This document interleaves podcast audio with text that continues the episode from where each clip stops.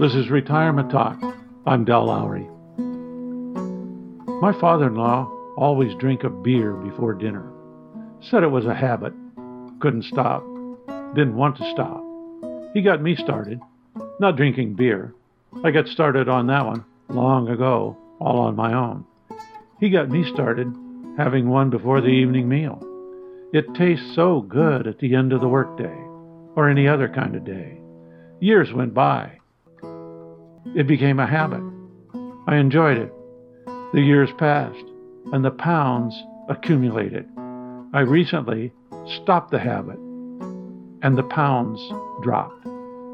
They have stopped accumulating. That is a good thing for a guy my age. Along with retirement comes a slowing of our metabolic rate. Our body isn't running as fast as it used to. We tend toward gaining weight. I don't like that. So, I'm trying to develop a new habit. Gone is the evening beer. That isn't a lot to ask, not really. And I know that the pounds have started to fall away. Now, if I can just hold on to this habit, that will be a good thing. We don't have good habits because we're good, Aristotle said.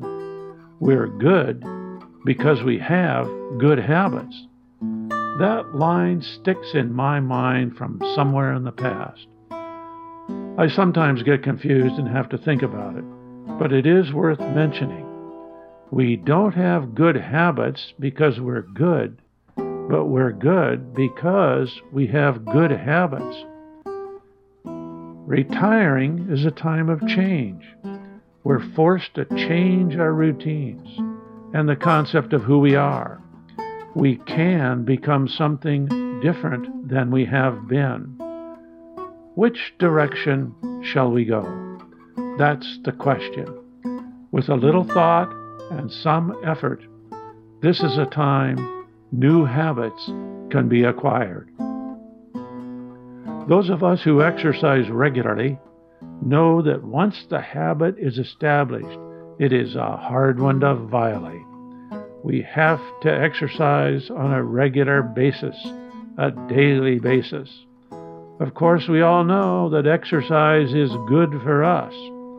Continuous Articles in the paper report endless studies that support the practice. The latest one I read claimed that it keeps our skin much younger. We look younger. I'd never heard of this one before. Advertisers appeal to this basic truth constantly.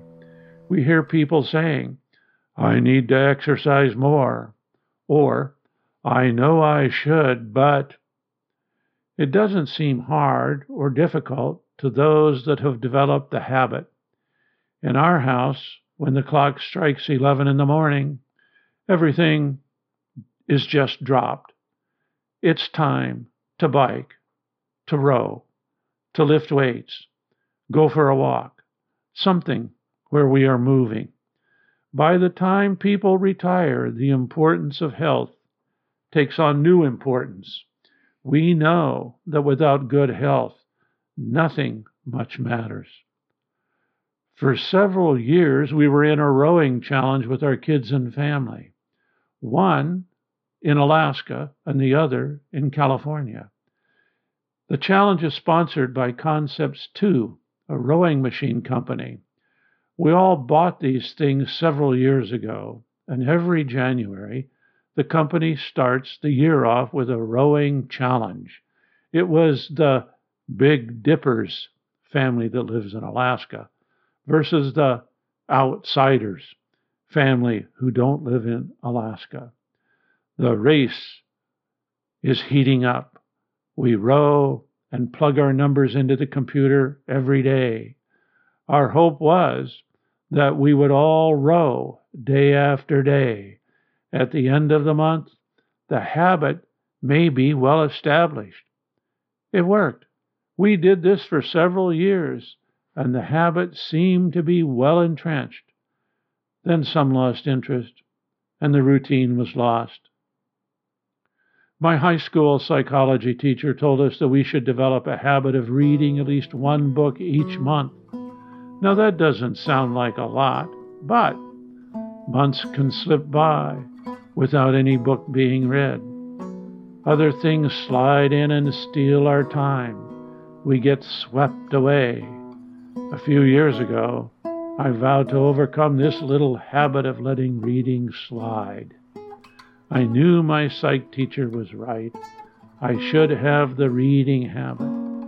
But, so one day I thought I will try to read at least 10 pages every morning before breakfast. Not during the day, not in the afternoon, not in the evening. Things have a way of getting put off. Then the day is done and no reading has happened. The early morning habit of reading has been a good one. My psych teacher was right. Without books, life would be a mistake. After a beginning of the day ritual of Tai Chi and shooting a few baskets, my next move is to the couch, along with my current book. I must admit to having the thought daily that this must be what heaven is like.